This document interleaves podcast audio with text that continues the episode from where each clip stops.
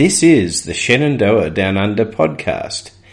In the final days of the American Civil War, the CSS Shenandoah set out on an epic year long secret mission.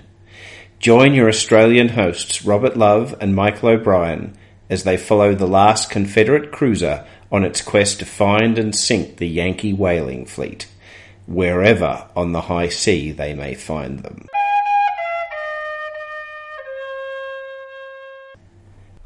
And hello, and welcome to Shenandoah Down Under or Confederate Pirates Save the Whales uh, with Rob and Mob. I'm Rob. I'm Mob. That's Robert Love and Michael O'Brien. One one day we'll we'll get all of the the variations of our introduction in in, in order and, and get it right. But uh, yes, Well, we've got a long way to go on the journey, Rob. I'm We- sure we'll get it eventually.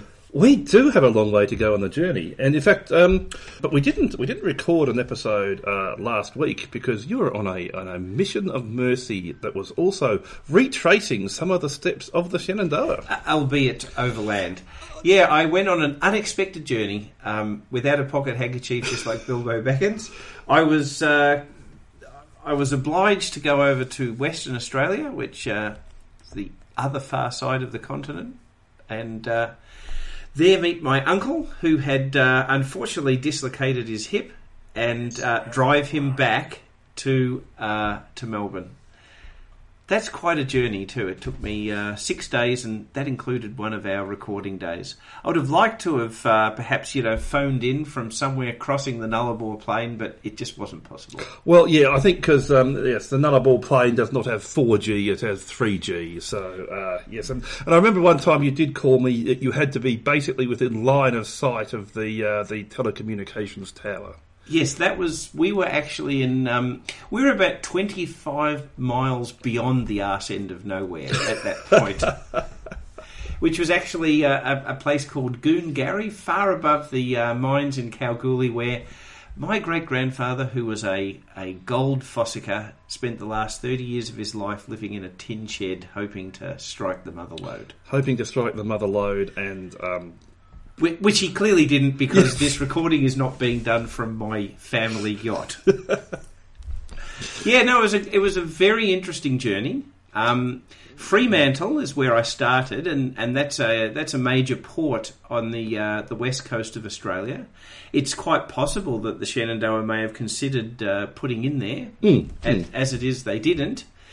They then sailed uh, to Melbourne, as we know, and to do that, you have to go past what's known as the Great Australian Bight, and that's the um, bit that looks a bit like a bite. yes, yeah, it's funny about that because it's, it's actually spelt B I G H T. It's not spelt B I T E. But Yeah. yes, every schoolboy in and schoolgirl in Australia has made the connection that yes, it sounds like a bite and it looks like a bite. Yeah, yeah, a big bite. It's big Uh, it's very long, um, and one of the most amazing sights there. It's it's if it's an experience to see is. There are a few points where the road comes the what's the, the famous Eyre Highway comes right down to where the coast is, and the coast pretty much consists at one point of sheer cliffs for 800 kilometres. So that's about 500 miles of sheer cliffs. And, and many, many ships sailing from Europe to um, Australia in the in the 19th century. And, and remember that um, for quite a bit of the uh, the second half of the 19th century, um, Australia was um, what uh, the Klondike uh, and what um, California had had also been um, the the absolute centre of gold mining across the world. So very, very many ships uh, sailed to Australia, and very, very many horrible things happened to those ships because um, basically, yes, if you if you run up against the, the Great Australian Bight, or if you run up against the coast, um, really anywhere from Fremantle to Melbourne, um, you're liable to run into into horrible cliffs. And uh, there was one uh, one ship, the Loch Ard, which um, which came to grief um, in Victoria and, and ran up against um, some, some very nasty cliffs, where two people survived, a seaman and a young lady, and the seaman carried the young lady up the cliffs the next day, and, and then most ungallantly didn't marry her, uh, but uh, you know, nevertheless, it saved her life. So it was an absolute graveyard, the Australian coast. And, and that was in Victoria, where at least they had some farms to Yes. to, to, to hunt out. Uh, further back on the bight, there's nothing. Uh, above it is the Nullarbor Plain, Yes. which is a flat, treeless plain about the size of Great Britain. Yes, yes. And uh, I'm not sure how many people were living back then. There, there were Aboriginal tribes that lived there, but at one point in Western Australia now, you go through its very own time zone. I didn't know this. There's there's a time zone in Western Australia called Central Western Australian Time. Did you know this? I, I've never heard that, and that's probably because it doesn't actually impinge on people a whole lot, and the kangaroos probably don't care. No, uh, it actually is a time zone that uh, some of the isolated communities there have set up themselves, and it affects a grand total of 200 people. Well, I, I I had to wind back my watch for that, which which really screwed up trying to ring. Uh, I had to ring someone overseas at the time. Um, yeah, with uh, with shipwrecks, I've, I've just got a list here of uh, shipwrecks that have happened uh, in on the South Australian side of the Great Australian Bight. No, I've just I've just got this from the internet. No, I'm not going to read out the list. I'm just going to read out the fact that there were one, two, three, four, five, six ships, all just called the Albatross, that uh, that hitched to sink or founder or crash uh, in the uh, in the 19th century. And that's just the very start of the list. I could I could keep going and going and going. I, I, I always thought that, that albatrosses were a, a, a superstitious symbol of great bad luck for sailors. But so at least why, ever since the rhyme of the ancient mariner, yes. Why, why on earth would you call your ship the albatross? But yes, I, I think it's You're a whole- asking for trouble, I think you? you're, you're asking for trouble, and I, I would not have been on the sixth ship called the Albatross that set sail for uh, from from England to Australia. I would No, have said, no, no, that's, thank that's you not much. a good name. So the Shenandoah, what it did was it, it kept well away from Well, the, well, the now, now the they, they did keep well away from the Bight, but in order to do that and in order to follow the trades, um, you often had to get very close to Antarctica. You had to go down to what were known as the Roaring Forties, Yes. and they were called that for a reason. Yes, yes. So, yes, they, they would they would have you know fantastic winds, but um, if anything went wrong with your ship, you were you were thousands of miles away from, from any possible help. And And the um, nearest land was the uh, the cliffs of the Great Australian Bight. Yes, oh, oh, Lucky.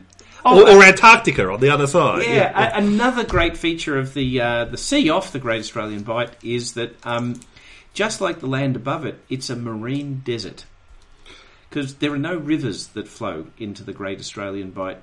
Uh, all of that region in uh, the Australian outback there, the rivers actually flow inland till to- they just fizzle out into Yeah, to, to the extent that there are rivers at all, because Well, the, again, seasonal, it- it the is- seasonal rivers, I Yeah, should yeah, say, yeah. yeah. But they flow inland, so there's no alluvial runoff. So the, the, the Great Australian Bight is a is a marine desert that um, is cheerfully shark infested. So really, you didn't want to have a shipwreck there, did you, Rob? Oh no, no, Just like no. say the albatross that was uh, in um, stricken uh, in 1880, or the albatross that was.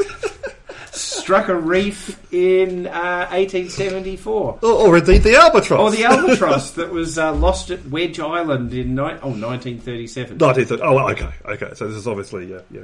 Yes. Yeah. Oh, oh, okay, so, so so we're losing ships there until you know, until the Second World War. Yeah, yeah, yeah. Yeah. And, and finally, uh, the, the coast of Victoria, as you say, has also got uh, um, exciting cliffs on it as well. And uh, just another uh, naval anecdote is the fact that my mother loves going on cruises. Yes. and uh, she managed to convince all of her friends at this uh, gated retirement community that she moved into, who'd never been on a cruise before, to go on this special cruise. And it was a cruise that ran from the city of Adelaide back to Melbourne, which is not a very uh, long distance as far as cruising goes.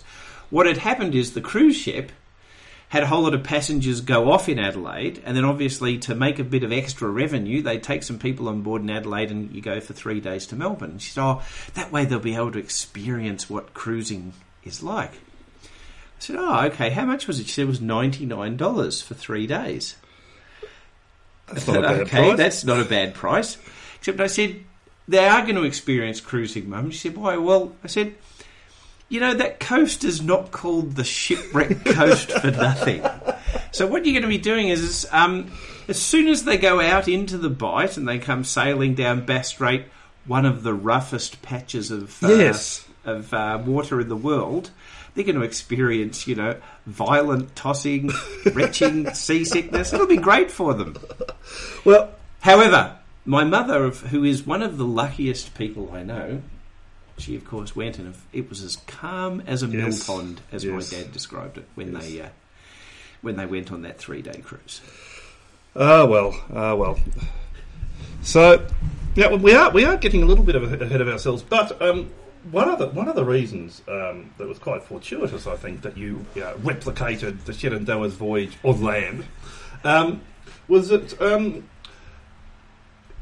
one of the one of the things where where one of the things I, I like about this project is the way in which the voyage of the Shenandoah seems to impact and, and on so many other things. History is connected, and Mhm. um, uh, as as the Shenandoah was preparing to head off um, across uh, towards Australia, the um, South Australia was experiencing the great drought of 1864-1865, and Mhm. given that uh, Victoria is uh, the next state to um, uh, South Australia, uh, Victoria was was also experiencing a drought. So, and this led to um, a the surveyor of South Australia, The Surveyor General, in Sur- fact. Surveyor? General, uh, Yep. Mr. Goyder, who um, was also uh, ended up surveying the Northern Territory. So he was a he was a very busy man. He was one of those um, Victorians who lived for work. Uh, which which was uh, quite often to his cost because uh, one point when he was off surveying uh, Northern Territory or something, his uh, his wife gave birth to twins who died, and she never recovered and eventually committed suicide. At which point he married her sister, as as you do, As, as one did in those days. as one yes. did in those days, because no doubt it was his duty. But um, so, so the, the Great Drought of 1864 1865, um, the South Australian government went to Mr. Goyder as their surveyor, and they said, work out at what point, because obviously the top of South Australia is desert, but uh, the bottom of South Australia is, is quite pleasant and nice, and the Adelaide Hills are, are, are very lovely, and the Barossa Valley to this day grows grows beautiful grapes and wine. So they said to Mr. Goyder, work out at what point people should not uh, grow crops. And uh, in the late 1860s, uh, following the uh, drought of 1864 1865, he went out and he did his survey, and he decided that crops should not be grown at any point that um, had less than 30 inches of rain per year, which quite frankly doesn't sound like an awful lot, really Really? to, no. to, to grow to grow crops. Um, and so about about 1870, he, he came out with this line. It's, it's called Goyder's line. 1865, actually. He'd surveyed it in only two months, which is Oh. a pretty impressive effort. That's, um, that is a very impressive effort. Yes. Given that uh, it took me uh, four days to drive across South Australia in a car, I can't imagine uh, walking across it or going by horse. Uh, yeah, I think I think in two months he would have had to have uh, to have gone by horse.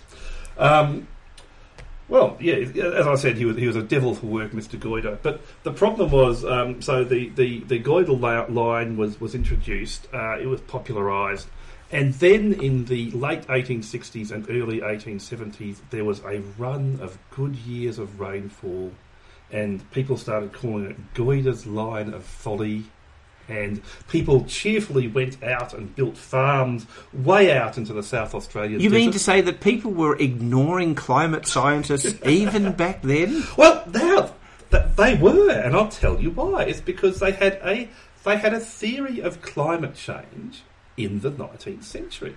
Which was barking mad, Which- I which believe. it was, it was barking mad. It was a theory of climate change that had its greatest um, um, uh, currency in South in Australia, but also in um, in America, in, in what was then known as the, the Great American Desert, which had another name later, which we'll get to. But the theory was theory of climate change was that rain follows the plough Rain follows, the, plough. plough. So if you went out and and it was, I think to a certain extent it was religious because if one gives well, God- it's, it's not really scientific. well, no, no, is no, but, but, they, but it was also to a certain extent scientific because they thought that if you went out and you burnt fuel and you would burn fuel basically by cutting down whatever trees happen to be there.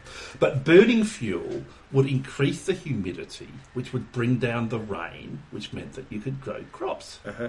And mind you, as a theory of climate change, in fact, we are now saying that, that if you burn fuel, as in carbon, as in oil, um, you will cause climate change, and, and, one of the things about that might, in fact, be a, an increase in humidity. But, but that that will not be good. But I, I, I just found it fascinating that, that they had the, a theory of climate change in the 1860s that was completely barking mad. And they scoffed at Mr. Goyder and they said, oh my, you know, this, this is Goyder's line of folly. And everybody went out and built their, their great big farms. And, and, uh, and you know what? On my journey, at yes. one point, we actually drove down what's called the Goyder Highway. Yes. And the number of abandoned farms and ruined homesteads that you can see way there above the Goyder line is quite amazing. In fact, it really wasn't until the 18, sorry, the 1980s that uh, there were methods that were developed that meant you could actually try farming above that line. So it stood the test of time for a very long time. And and I also I, I feel that yes, people have managed to push farms up there using great big farms and, and very intensive um, you know t- big farming basically. But uh, yes, let, well, best of luck to them. Uh, let, let, but uh, but but Goyder's Goyder's line then stood absolutely the test of time. Uh, till till the current day, except in isolated instances. So it does go to show that that um, yeah that, that, they, that the scientists do tend to know what they're talking about, and uh, rain follows the plough. Did not turn out to work. Um, it was tried. Uh, rain follows the plough, plough was also tried, as I said, in America, uh-huh. and um, the Grapes of Wrath is, is, is all about. Oh, no, that uh, takes place in, in, the Great American Dust, Bowl, Bowl, isn't yes, it? And I'm yes. sure that was given that name for a reason yes, too. Yes, because the rain followed the plough for a few good seasons, and uh, once all the topsoil had been washed down the down the down the, the river, uh, the rain stopped following the plough, and uh, the Dust Bowl eventuated. Now then, uh, Michael. Uh, uh, after we've we've got through your, your, your adventures of last week, what what precisely has has been happening 150 years ago this this November well, on the Shenandoah? Well, actually, not very much. In fact, if we if we have a look at William Whittle's uh, journal, a memorable cruise, which we've been looking at, where he's got his ship's log, this section of the cruise is actually titled "I wish we could catch another Yankee." I wish we could catch another Yankee. Although I believe that there were some e- e- epochal developments for Mr. Whittle himself, as in he didn't die. Yes, uh, if you remember in our last broadcast, Mr. Whittle was eating a uh, fruit a fruit pie, and yes. uh, the cook, before they got their new cook, uh, the person who'd made the pie had broken a bottle, and um, poor Mr. Whittle had eaten some broken glass. And at the moment, I believe the glass is still slowly making its way through uh, his internal works, or at least that's what he believes. And I, I believe also at some point during uh, late November, he also uh, decided that he would uh, give up smoking. He did, yes. And I, th- if you if you look at what he he says about it here in his journal, I think the two are connected. Ah, right. So he had probably had a, a realised that, that if he had gone to meet his maker as a smoker of tobacco, uh, you know, he might have been sent yes. to another place. He says that uh, he says that uh, on the 18th of November, he said he felt today very much better and came to the conclusion it was the excessive use of tobacco which was injuring him and he determined to stop both chewing and smoking. Oh, chewing and smoking. At, oh. probably at the same time, probably. He took all his tobacco and gave it to his messmates, and then he's going to do his best to break the chains of slavery. That's a very interesting phrase for a Confederate uh, officer. Uh, and also a very bad phrase, really. Uh, yeah, yeah. Um, well, uh, to give up chewing and smoking because I, I, myself actually gave up smoking in I think 2007. But uh, the modern version of chewing tobacco, which is um, chewing nicotine, chewing gum, I managed to give that up four four months ago, and uh, it was not pleasant. And I think probably the last thing you need if you're a seaman on board a Confederate warship, which is busy pressing crews from every ship it captures. I think the last thing you need is, is for your executive officer to be giving up smoking. I yes, because um, given they're not actually capturing too many ships at this moment, and everyone's getting a bit frustrated. It appears that Mr. Whittle is uh, pretty much taking his frustration out on the crew. Yeah, there, there- yeah, there was tricing. Tri- Tricing. yeah, what is tricing? Right. the tricing sounds to me, it's a little bit like um, waterboarding in that it's a torture that's not meant to be a torture but really is a torture.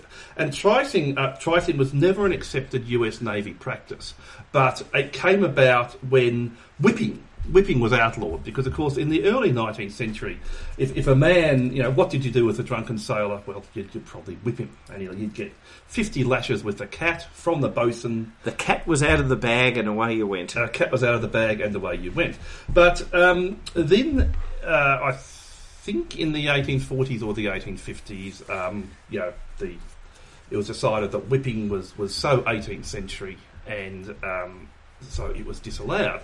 But meant that you know they, they needed something to replace it. So um, tricing was the act of hanging you by your thumbs from the ceiling so that your toes barely touched the ground. So you could take some of your weight upon your feet, but um, not a whole lot. Because if you had to take all of all of your weight on, on your thumbs, you'd end up your thumbs would break. I imagine.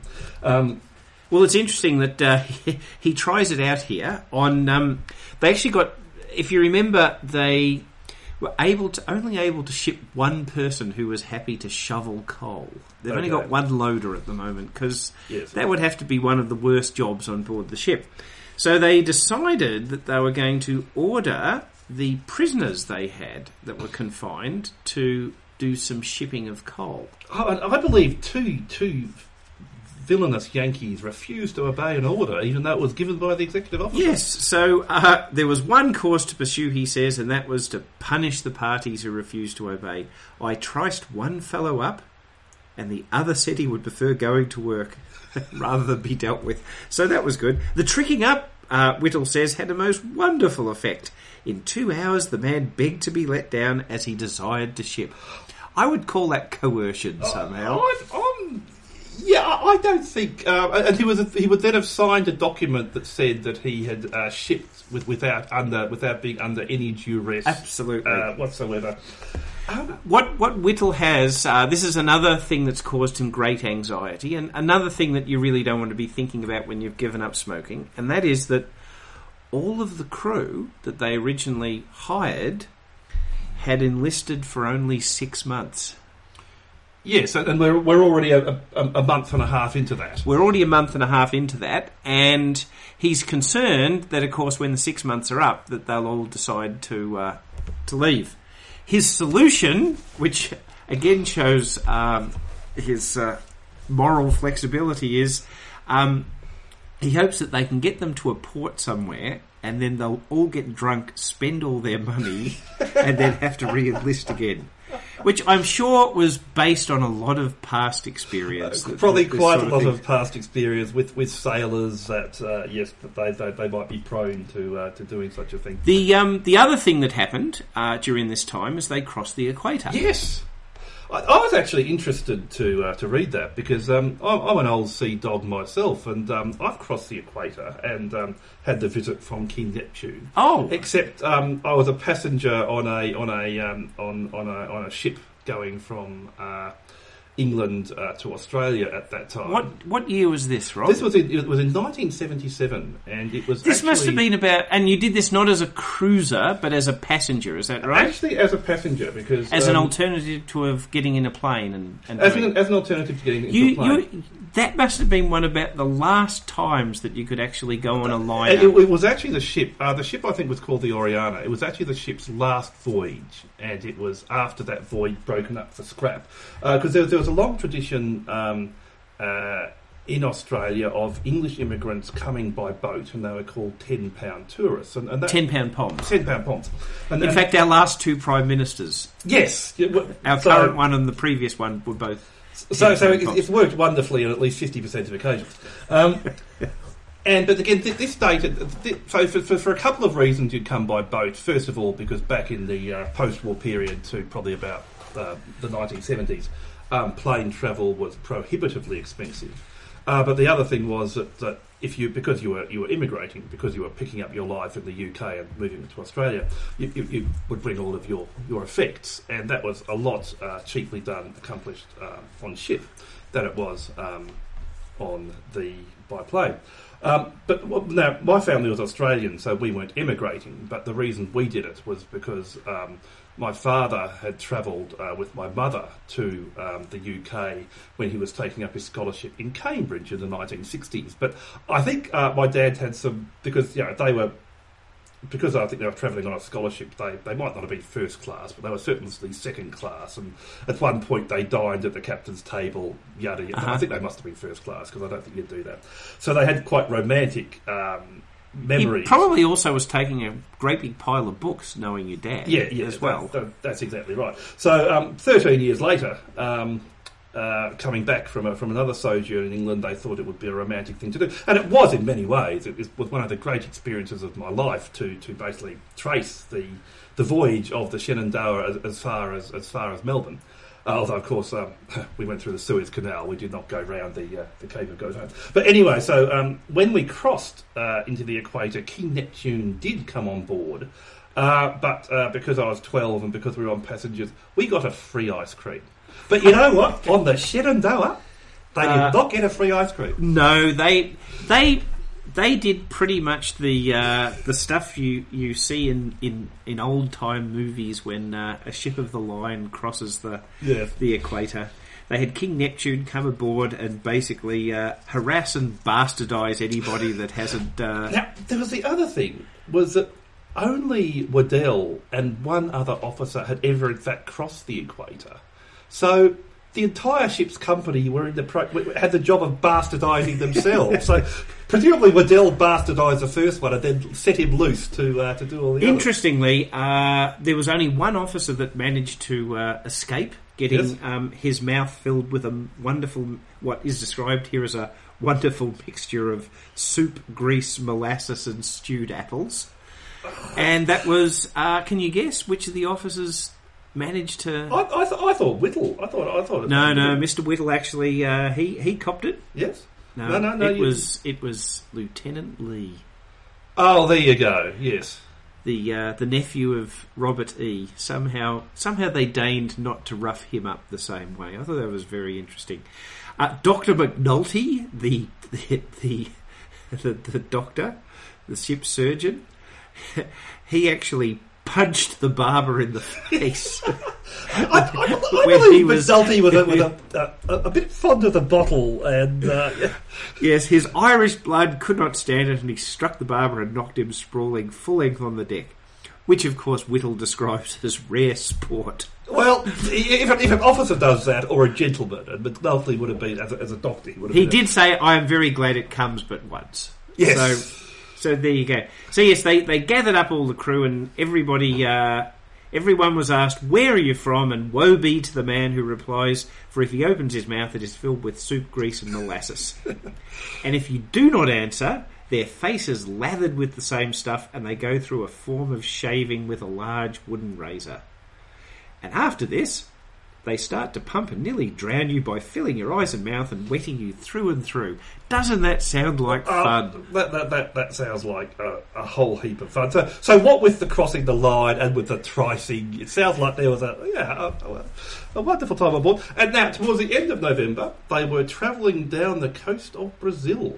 So um, yes, Mhm. yes. So, um, uh, but nary, nary a prize to be seen for the entire fortnight. They they ran into the occasional ship, but every time it was yes. it was proven to be uh, from from not from the US. Sadly for them. Uh, and I believe they, they did run into, in fact, one ship that was uh, from a from a, a US port, but they ascertained that it was um, actually owned by a, a Southern sympathiser. Yeah, and they, they, they eventually worked out, I believe, by opening up the mail bags. which, which, which, which you would do. So they, they got through and they found a letter from the ship's owner basically saying, It's all a ruse. Thank God we, we, we fooled those Yankees. And they went, Oops. And they, they decided not to sink it, but they damaged it so much at that point that uh, it was a little bit. Uh, yeah, so they felt rather guilty at having done that to, to their own side. And I believe uh, Mr. Whittle does not mention that occasion whatsoever. It's mentioned in um, Sea of Grey. by um, yes, yeah, it's by Tom it's, it's not here. I think he's far too concerned about the piece of glass yeah, that he okay. ate. Yes, yes. And uh, the doctors say it's been too long since it was swallowed for it for it not to have shown itself long since. And I kind of wonder how he worked that out. But anyway, um, presumably uh, it was passed at some point because Whittle then gets to write the rest of his rest of his journal. well, So if we go all the way through to the current date, very sadly for them, they uh, they don't get to capture another prize. Well, look, given that they did capture many prizes, and also given that um, uh, you know, over the next few weeks, uh, 150 years ago, they, they did head across the Great Australian Bight and had many an adventure. Um and I believe there is also something coming up called the Cape Town Incident. The Cape Town incident. I'm looking Town- forward to that Uh, one. I believe alcohol was involved. So, so there you go. So, uh, with uh, uh, uh, look, we're, we're going to have many episodes. Uh, yeah, later on, where not a whole lot was happening. So, uh, I'm sure we'll be able to look around the world of 1864, 1865, and find very many parallels with our own time that will be make interesting. An interesting uh, podcast. But uh, for now, um, that's your lot for this week. This has been a Shenandoah Down Under Confederate Pirate Save the Whales by Robin Mob, Robert Love, and Michael O'Brien. I'm Rob. I'm Mob. See you later. Goodbye till next time.